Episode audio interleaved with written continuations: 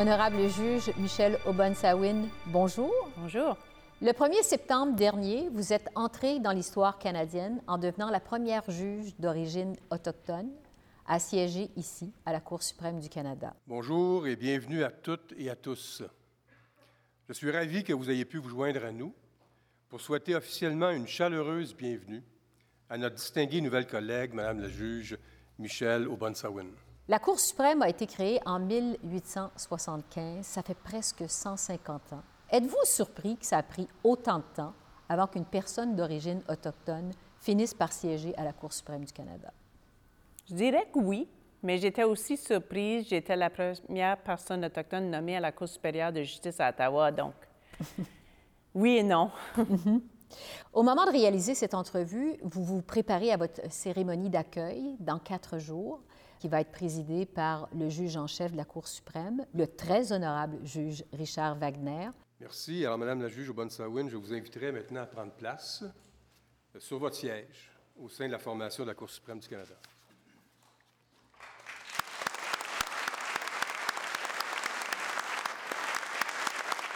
La Cour suprême est un endroit très solennel. L'endroit ici est magnifique. Est-ce qu'il y a un sentiment précis qui vous traverse l'esprit quand vous entrez travailler le matin à la Cour suprême? Les matins, j'arrive travailler, puis lorsque je rentre dans le stationnement, je me dis, hey, je dois me pincer, parce que c'est tellement surréel de venir travailler ici les matins. Toute avocate, je crois, rêve éventuellement d'aboutir à la Cour suprême. Ben moi, c'est vraiment euh, surréel. C'est je me sens quand même aussi des fois émouvée lorsque j'arrive le matin pour me dire, tu sais, wow, je me suis rendue, j'ai atteint mon rêve. Vous dites justement, je me suis rendue jusqu'ici à la Cour suprême. Votre parcours est un peu atypique. Vous êtes né à Hanmer, en Ontario, qui est une petite ville franco-ontarienne, 6 000 habitants, près de Sudbury, en Ontario. Vous êtes membre à Benakis de la Première Nation d'Odanak. Racontez-nous dans quel type de famille vous avez grandi. Malgré le fait que j'étais un enfant unique, euh, mhm. j'ai grandi dans une grande famille. J'ai beaucoup de cousins et cousines. Je suis très proche avec quelques-unes de mes cousines. C'est vraiment comme mes sœurs. Donc, il y avait beaucoup d'événements de famille, des rencontres de famille. Les fins de semaine, on se voyait souvent. J'ai aussi grandi dans un environnement très sportif. J'ai joué beaucoup de sports compétitifs. Mon père était mon entraîneur de ringuette jusqu'à temps que je déménage à Ottawa. Puis c'était une famille où on faisait beaucoup d'activités de plein air à l'extérieur, beaucoup de temps ensemble, mhm. beaucoup d'amour. Puis je me sentais toujours vraiment supportée de mes parents qui me suivaient à tous mes événements. Donc, vous avez grandi très entouré euh, par euh, l'amour de vos parents. Votre père et votre mère euh, sont d'origine modeste. Je pense que votre mère était enseignante, votre père travaillait à la mine de nickel. Mhm. Quelles sont les valeurs que vos parents vous ont transmises? Ils m'ont transmis les valeurs de toujours travailler fort, avoir des rêves, persévérer pour atteindre des rêves. Puis, mhm. je vais parler aussi de ma grand-mère maternelle qui est décédée tout récemment à 92 ans. Elle m'a aussi montré la valeur d'être une femme indépendante, d'être une femme fière. C'était une mhm. femme très contemporaine. Puis elle a eu une grande influence dans ma vie. Oui. Mhm. Euh, donc, elle était très présente, votre grand-mère, dans votre vie aussi? Oui, justement, c'est ça. Nous l'avons déménagée ici il y a quatre ans. Puis, on a passé beaucoup de temps ensemble. Lorsque j'étais à l'Université Laurentienne, je vivais avec elle pendant la semaine. Mhm. Puis, on avait une relation très, très proche, elle et moi. Elle a eu le temps de savoir que vous étiez à la Cour suprême, que vous avez Oui, puis ça, c'est une des choses qu'elle me dit avant qu'elle décède. Elle était vraiment fière d'avoir eu vécu assez longtemps pour voir ma nomination. Vous n'avez pas grandi sur une réserve, mais vous dites que vous avez toujours su que vous étiez à Benakis. Comment vos racines autochtones se sont manifestées, ont évolué chez vous? Le mot parfait est évolué mhm. parce que lorsque j'étais jeune, je crois que ma famille a vraiment plus pris connaissance de notre identité à Benakis lorsque j'étais plus jeune, vers 9-10 ans. Nous avons commencé à avoir des fréquentations avec les membres de notre famille à Odanak. Mhm. Ils sont venus chez moi, ça, quelque chose de très mémorable à la région de Sudbury pour faire comme un, un petit power de famille. Donc, on a appris des traditions par l'entremise de cette visite-là. Je suis allée avec ma famille à Odanak à plusieurs reprises lorsque j'étais plus jeune. Donc, j'ai beaucoup appris aussi des aînés, comme Régent Bomso, un de mes cousins à Odanak. Puis, lorsque je suis déménagée ici à Ottawa, j'ai joint l'Association des étudiants autochtones lorsque j'étais en droit. Puis là, j'ai appris beaucoup au sujet de la culture de nos cousins, les Algonquins Anishinaabe. Puis, euh, je me suis beaucoup impliquée dans la communauté ici à Ottawa. Juste une précision, Odanak, évidemment, c'est au Québec, c'est près de Sorel, donc vous êtes très familière avec le Québec. Oui, je dirais assez bien. Vous avez aussi appris la langue, la Benaki. Nadeliwizi miselis obansawin, nodzawi odanak, wabanakik kalnoba, taplawino nia. Pourquoi c'est important pour vous d'apprendre la langue? Pour moi, c'est vraiment important parce que ça fait partie de mon histoire, de mon identité. La pandémie m'a vraiment donné une belle opportunité d'apprendre ma langue à Benaki. C'est quelque chose que je voulais toujours entreprendre. Ça fait partie de mon identité. Puis, avec l'évolution de la technologie, c'était le moment parfait parce que je prenais mes cours de langue avec des gens qui étaient un petit peu tout partout en Ontario, au Québec aussi, au New York, au Maine. Puis euh, c'était fantastique. Au début, c'est ça, nous prenions des cours trois fois par semaine. Puis c'était vraiment pour nous préparer pour aller à Middlebury College pour faire une immersion de deux semaines en langue à Benakis. Puis c'était superbe. Wow! Et là, est-ce que vous le parlez régulièrement? Pas assez régulièrement. Puis depuis que j'ai fait mes cours à Middlebury, j'ai pris des cours par l'entremise d'Odanak qui aussi donne des cours aux membres. Donc, c'est à ces moments-là que je peux pratiquer puis en discuter avec des cousins, cousines de cet endroit. Vous m'avez dit au début de l'entrevue que c'était votre rêve de venir siéger ici à la Cour suprême. Justement, sur l'appel de la magistrature, vous avez raconté que vous aviez à peine 9 ans. Vous étiez à l'école primaire lorsqu'un commissaire à la magistrature est venu dans votre classe et c'est à ce moment-là que vous avez senti l'appel de la magistrature. Racontez-nous cette anecdote qui fait que vous vous retrouvez aujourd'hui à la Cour suprême. Quand j'avais 9 ans, j'avais décidé que j'allais être avocate. Ça, j'avais fait la grande annonce à mes parents. À ce moment-là, je pense pas vraiment que j'avais le rêve de devenir juge. C'était pas quelque chose que je pensais était même possible. Lorsque j'étais en droit, en première année, dans le cours de législation, quelqu'un du bureau du commissaire est venu nous parler pour nous expliquer c'était quoi le processus pour devenir juge.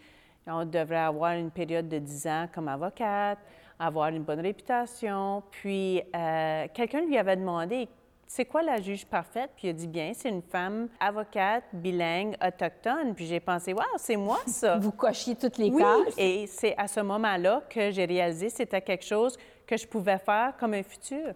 Vous avez donc fait des études en droit, avant ça en art, les études en droit ici à l'Université d'Ottawa, je pense. Oui. Et vous avez commencé à pratiquer le droit dans des services juridiques de la GRC et de Post Canada. Oui. Racontez-nous votre parcours professionnel. Lorsque j'étais étudiante, je travaillais comme recherchiste euh, au service juridique à la GRC. J'ai commencé ma carrière euh, juridique à ce moment-là. J'ai retourné à la GRC comme avocate. J'y ai resté environ, euh, disons, 4-5 mois. Par la suite, j'ai joint les services juridiques à Post Canada comme avocate en droit du travail, droit d'emploi, accès à l'information, puis droit privé. Par la suite, j'ai quitté pour aller à- au groupe des services de santé Royal Ottawa, qui gérait des milieux hospitaliers en psychiatrie à Ottawa et à Brockville.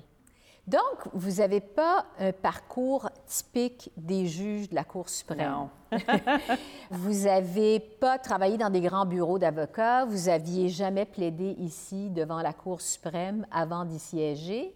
En entrevue au journal La Presse, vous avez dit au mois d'octobre, Je suis l'anomalie ici. Pourquoi vous vous sentez comme l'anomalie ici?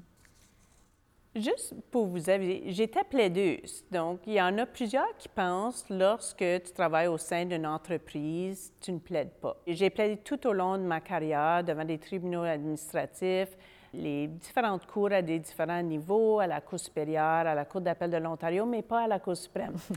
Puis, c'est une anomalie parce que d'habitude, les gens qui finissent ici sont soit des anciens procureurs de la Couronne, des gens qui ont travaillé à des euh, différentes firmes euh, privées.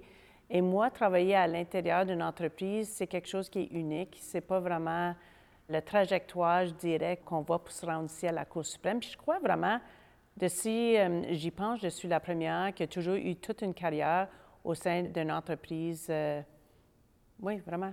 Donc, c'est une autre première que vous faites en arrivant à la Cour suprême, finalement? Oui. vous avez donc été nommé à la Cour supérieure de l'Ontario en 2017, c'est quand même assez récent. Et puis, finalement, cinq ans plus tard, ici, à la Cour suprême du Canada, comment vous avez réagi quand le bureau du premier ministre Trudeau vous a appelé pour vous offrir ce poste à la Cour suprême, au plus haut tribunal du pays? J'ai eu l'appel le mardi soir. J'étais dans ma cuisine, mon époux était à côté de moi.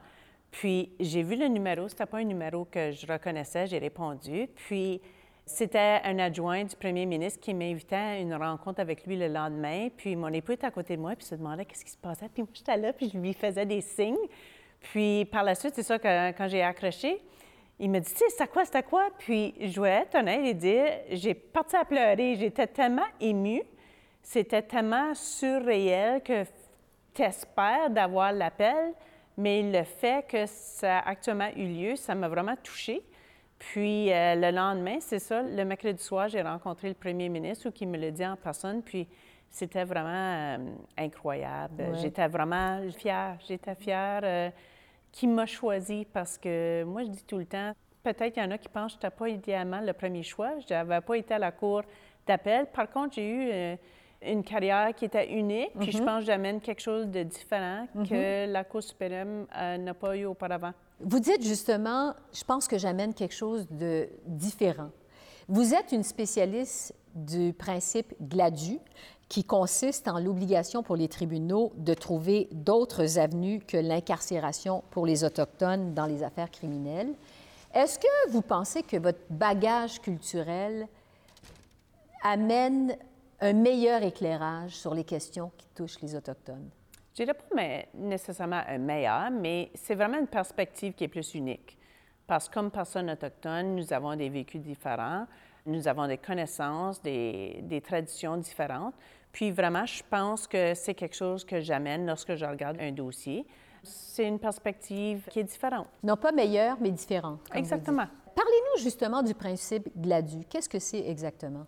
Le principe GLADU oblige les juges de première instance, lors d'un procès, d'imposer une peine en prenant en considération tout l'historique de la personne autochtone qui se présente pour émettre une peine. Mm-hmm. Donc, là où la juge va considérer est-ce que la personne a eu du traumatisme intergénérationnel à cause qu'un parent a actuellement été à une école résidentielle ou même si la personne elle-même est allée à une école résidentielle est-ce qu'il y a eu des problèmes euh, reliés à son endroit, à la réserve, euh, à des problèmes d'alcool, des problèmes de drogue?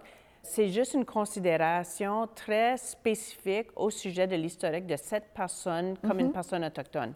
Sur l'incarcération des Autochtones, justement, les statistiques nous disent que 50% des femmes et 30% des hommes détenus dans les prisons canadiennes sont des Autochtones, même si les personnes autochtones représentent uniquement 5% de la population canadienne au Canada. Comment vous réagissez, vous, à ces statistiques-là? Je trouve ça inacceptable. Pour être une petite partie de la population, d'être majoritaire quasiment dans le milieu carcéral, ce n'est pas acceptable. Il doit y mm-hmm. avoir des changements pour améliorer ces taux-là. Comment on peut changer, justement? Je crois que ça commence à la base, ça commence au milieu social c'est vraiment, je pense, d'avoir des conversations, pas juste d'imposer des valeurs sur les personnes autochtones, c'est d'avoir plus une communication entre les deux pour trouver des solutions, soit aussi à l'interne dans la communauté autochtone, mais aussi en travaillant avec l'externe pour mm-hmm. trouver des solutions. Oui, parce qu'il faut euh, évidemment hein, travailler sur ces solutions. Vous avez été, euh, Madame la juge, victime d'un incident qui est survenu à la Cour alors qu'une avocate qui s'est présentée devant vous, qui pensait que vous ne l'entendiez pas, a référé à vous comme étant la Pocahontas du Nord. Évidemment, les excuses ont suivi, mais comment vous, vous avez réagi à cet incident-là? J'étais choquée. J'oublierai jamais, lorsque je lui ai entendu dire ces mots-là, je tapais, puis j'étais tellement enragée que je me suis dit, je dois dire quelque chose mhm. pour mettre le point pour dire ce n'est pas acceptable de référer à moi comme la Pocahontas du Nord. Lorsqu'il est venu temps de euh, son collègue de monter pour faire ses arguments. Je l'ai mis sur le procès verbal. J'ai dit juste pour que vous sachiez, je viens juste d'entendre que été référée comme Pocahontas du Nord. Il y a eu une excuse, une lettre d'excuse de cette euh, avocate, mais ce n'était pas une lettre d'excuse que j'ai acceptée parce que, je vais le dire en anglais, elle avait dit I apologize for your perception of what you heard me say. Donc, ma perception était mal. Ma perception était pas mal. J'avais entendu qu'est-ce qu'elle avait dit, puis ce n'était vraiment pas acceptable. Est-ce que vous, en tant que personne d'origine autochtone, vous avez été victime de racisme? Je dirais vraiment, ça c'est un exemple primaire. Moi, j'avais beaucoup plus de, de, problèmes où les gens, lorsque j'étais jeune, riaient de mon nom. C'était quelque chose qui n'était pas francophone unique, comme qu'on voit les côtés, puis euh, des noms plus traditionnels dans nos bouts, les Bélangers, etc. C'était quelque chose d'unique. Mon père, ma famille, surtout lui, ses frères et sœurs, eux ont eu beaucoup de racisme. Mm-hmm. Ils se faisaient référer comme les petits sauvages de la rue Sonny Bray. Ils ont été maltraités, puis ça, je l'ai vraiment ressenti pendant mon enfance parce que ça a eu quand même un grand impact sur mon père. Quel genre d'impact? Je crois des fois, lorsqu'il était jeune, ou j'étais même jeune moi aussi, c'est quelque chose qui ne parlait pas d'être autochtone trop tôt parce que je pense qu'il y a eu tellement un, impact néfaste lorsqu'il était jeune. Ça l'a gêné un petit peu. Puis comme je disais, à l'âge de 9-10 ans, vraiment, ma famille s'est pris en main puis a dit, tu sais quoi, malgré le fait qu'il était maltraité lorsqu'il était plus jeune de leur mm-hmm. famille, c'était vraiment important de s'assumer comme des Abénakis de Danak. Euh, nous sommes un peuple quand même très fier. Puis je suis euh, contente, ma famille a reconnu l'importance de notre identité abénakise. Mm-hmm. La communauté autochtone au Canada a salué votre nomination à la Cour suprême euh, du Canada. On a dit que ça marquait une pierre de plus sur le chemin de la réconciliation. Vous représentez évidemment une grande réalisation pour la communauté autochtone. Est-ce que vous sentez cette pression supplémentaire-là? Absolument. C'est quand même lourd parfois. Puis, je me sens des fois un peu sous le microscope, mais j'ai des épaules larges. Mhm. Vous dites que c'est quand même lourd. Vous sentez une pression de ça? Oui. OK. Parce que vous avez l'impression qu'on vous observe davantage que... Oui, observation davantage, des attentes. Oui. Il faut le dire, votre parcours est quand même très inspirant. C'est sûr qu'il y a plein de jeunes de la communauté autochtone qui vous regardent et qui euh, vous admirent, pour qui vous êtes très inspirante. Quels conseils vous donnez aux jeunes autochtones qui peut-être cherchent leur place dans la société canadienne? Vraiment, mettez-vous des buts, puis laissez pas personne vous dire que vous ne pouvez pas atteindre ces buts-là puis persévérer. Puis l'autre chose que je dis à tous les jeunes auxquels je parle, mm-hmm. ça l'arrive, nous faisons des erreurs, nous allons tomber, mais qu'est-ce qui est important? C'est de se relever, d'apprendre de nos erreurs, puis persévérer, puis aller de l'avant. Mm-hmm. Donc, de jamais lâcher finalement. Absolument. Et de garder son rêve, parce que vous, vous êtes la personnification de ça. Vous vouliez siéger à la Cour suprême, c'était votre rêve, et vous avez réussi, vous y êtes arrivé.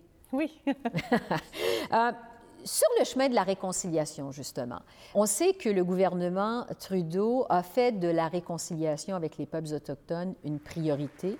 Demain, je vais rencontrer des organisations autochtones nationales. Nous allons entreprendre une conversation importante et nécessaire sur la, manière d'aller de l'avant en vue de la réconciliation. Aujourd'hui, j'ai l'honneur d'accepter au nom du gouvernement du Canada le rapport final de la Commission. On en est où, selon vous, sur le chemin de cette réconciliation-là? Je dirais vraiment, nous sommes sur le chemin. Je ne peux pas dire est-ce qu'on est au début ou à la fin. C'est quelque chose qui évolue. La Commission de vérité et réconciliation a vraiment, je dirais, commencé le processus encore plus avec les 94 recommandations. Aussi, la commission vient, la commission au sujet des euh, jeunes femmes euh, autochtones euh, disparues. Donc, toutes ces choses-là, les commissions ont donné des bonnes recommandations qui ont vraiment encouragé les non-autochtones de considérer de l'impact du colonialisme mm-hmm. sur les personnes autochtones, les écoles résidentielles, puis essayer de travailler plus ensemble pour avoir, euh, disons, un, trajectoire plus positif, un avenir où qu'on peut quand même travailler plus ensemble. Monsieur Trudeau, la responsabilité que vous avez maintenant comme Premier ministre du Canada, nous devons la faire ensemble. Nous devons la faire maintenant. Est-ce que vous êtes confiante qu'on va y arriver un jour à cette réconciliation? Je dirais que oui. Oui, il faut demeurer euh, confiant parce que sinon, euh, qu'est-ce que ça donne? Ça m'amène à vous parler euh, de l'enjeu de l'accès à la justice parce que, bon, c'est sûr que la justice est loin, le système de justice est loin d'être accessible à tous également quand on pense que on commence juste à indemniser les membres des communautés autochtones qui ont été placés dans des pensionnats au Canada. C'est vraiment une infime partie de la population canadienne qui a accès à la justice, encore plus infime quand on est d'origine autochtone. Comment, selon vous, on peut améliorer l'accès à la justice au Canada? Je pense qu'on a eu une grande évolution au sujet de la technologie pendant la pandémie. Donc, moi, je pense que ça, ça fait une grosse différence parce que là, maintenant, les communautés qui sont vraiment lointaines, isolées, ont quand même plus d'accès par l'entremise de tous les nouveaux systèmes électroniques. Donc, je pense que ça, ça fait une différence. Toujours une question de sous pour avoir l'accès à la justice. Mm-hmm. L'accès à la justice comprend vraiment aussi l'accès à des avocates et avocats. Donc, il y a une évolution. On l'a vu beaucoup les dernières années. Mm-hmm. Il y a quand même toujours du chemin à faire, mais je crois vraiment que ça, c'est des bons pas dans la bonne direction. Sur le rôle de la Cour suprême en tant que protectrice des droits et libertés euh, au Canada, on a vu aux États-Unis récemment la Cour suprême américaine euh, renverser l'arrêt Roe v. Wade qui euh, garantissait le droit constitutionnel à l'avortement pour les femmes depuis au-delà de 50 ans. Est-ce que vous pensez qu'une chose pareille pourrait arriver au Canada? Ça, je dois dire, c'est quelque chose, je ne peux pas vraiment faire de commentaires parce que c'est quelque chose qui peut finir par euh, venir devant nous ici à la Cour suprême. Donc, euh, mhm. c'est quelque chose, je ne peux pas trop me prononcer. On comprend que votre devoir de réserve, finalement, vous empêche de commenter. Mais comment vous avez réagi quand vous avez vu ce qui se passait aux États-Unis? J'étais déçue qu'il y a eu quand même, la décision a sorti avant que la Cour suprême était vraiment prête à les mettre. Donc ça, j'étais triste de voir. Les autres choses, vraiment, je vais garder mes commentaires à moi. Parce qu'il y avait eu des fuites, effectivement, dans les médias. Ce sont les médias qui ont euh, sorti la décision euh, avant. Au cours de vos études et de votre parcours professionnel, vous vous êtes beaucoup intéressé aux questions de santé mentale. Oui. Qu'est-ce qui fait que vous avez été très attiré par les questions, les enjeux de santé mentale? C'était vraiment, premièrement, par l'entremise de mon rôle comme avocate générale au service de santé royal Ottawa. Puis par la suite, on est tous touchés par la santé mentale, soit personnellement, des membres de notre famille, des amis. Des membres de ma famille ont été touchés par la santé mentale. Ça a eu un impact dans notre environnement. Puis c'est quelque chose qui m'a vraiment tenu à cœur. Une fois j'ai commencé à travailler au Royal Ottawa, c'était quelque chose que je trouvais, c'était un travail qui était nécessaire, puis quelque chose de vraiment valable. On a l'impression qu'on a beaucoup évolué dans la société euh, par rapport aux enjeux de santé mentale. Évidemment, c'est beaucoup moins tabou que ce l'était. Les gens aujourd'hui en parlent ouvertement. Vous m'avez même dit, j'en ai vécu dans ma famille, alors qu'une certaine époque, c'était des choses dont on ne mm-hmm. parlait pas. Comment vous qualifiez l'évolution de la société par rapport aux enjeux de santé mentale? Moi, j'ai commencé à pratiquer dans l'année 2000 en droit du travail. La santé mentale, dans les années 2000, personne n'en parlait. Si quelqu'un était malade, ne pouvait pas venir travailler à cause de la dépression, par exemple, les attitudes des employeurs étaient ben non, euh, tu sais, viens travailler, c'est ton boulot, puis tu dois t'y mettre. Maintenant, il y a plus une reconnaissance des impacts de la santé mentale, comme quelqu'un, par exemple, qui souffre de dépression, puis l'impact que cette euh, maladie a sur le vécu du jour à jour de l'individu qui doit venir travailler, l'impact sur sa vie personnelle, sa vie au travail, dans le milieu dans lequel sa personne vit. Donc, c'est une évolution. Puis même depuis j'ai joint le Royal en 2009, mm-hmm. jusqu'à mon départ en 2017, j'ai aussi vu une évolution c'est quelque chose que nous parlions beaucoup, Bell Let's Talk, c'est toutes des choses qui est beaucoup plus euh, dans la société, c'est discuté. Puis je vois vraiment, c'est du positif. Oui, ça a un impact, finalement, comme vous dites, très positif. Votre nom de famille, Oban Sawin, signifie chercheur de pistes Oui. en Abénaki. Est-ce que vous pensez qu'en faisant l'histoire ici à la Cour suprême, non seulement vous avez cherché une piste, mais vous avez ouvert une voie? Je le souhaite. Je souhaite euh, d'être une inspiration pour les jeunes filles, soit qui viennent d'un milieu défavorisé, un milieu lointain, que c'est pas nécessairement comme moi la norme, d'avoir des gens dans ta famille qui sont professionnels, que le tout est possible. Vous êtes très jeune, dans la quarantaine, donc vous allez être, ben, je dis très jeune pour juge à la Cour suprême, vous êtes nommé très jeune. Évidemment, vous avez encore jusqu'à 75 ans pour être à la Cour suprême. Qu'est-ce que vous espérez qu'on dise de vous? J'espère que les gens vont me décrire comme travaillante, quelqu'un qui écoute bien, quelqu'un qui raisonne et écrit bien. J'espère que ça va être des choses positives. Et en tant que première juge d'origine autochtone, quel héritage vous espérez laisser à la Cour suprême? Qu'il y a vraiment une reconnaissance qu'une perspective unique comme personne autochtone est valable à la Cour suprême, puis vraiment à tous les niveaux de les cours euh, à travers du Canada. Honorable juge Michel Obansawin, merci beaucoup. Merci, Oline.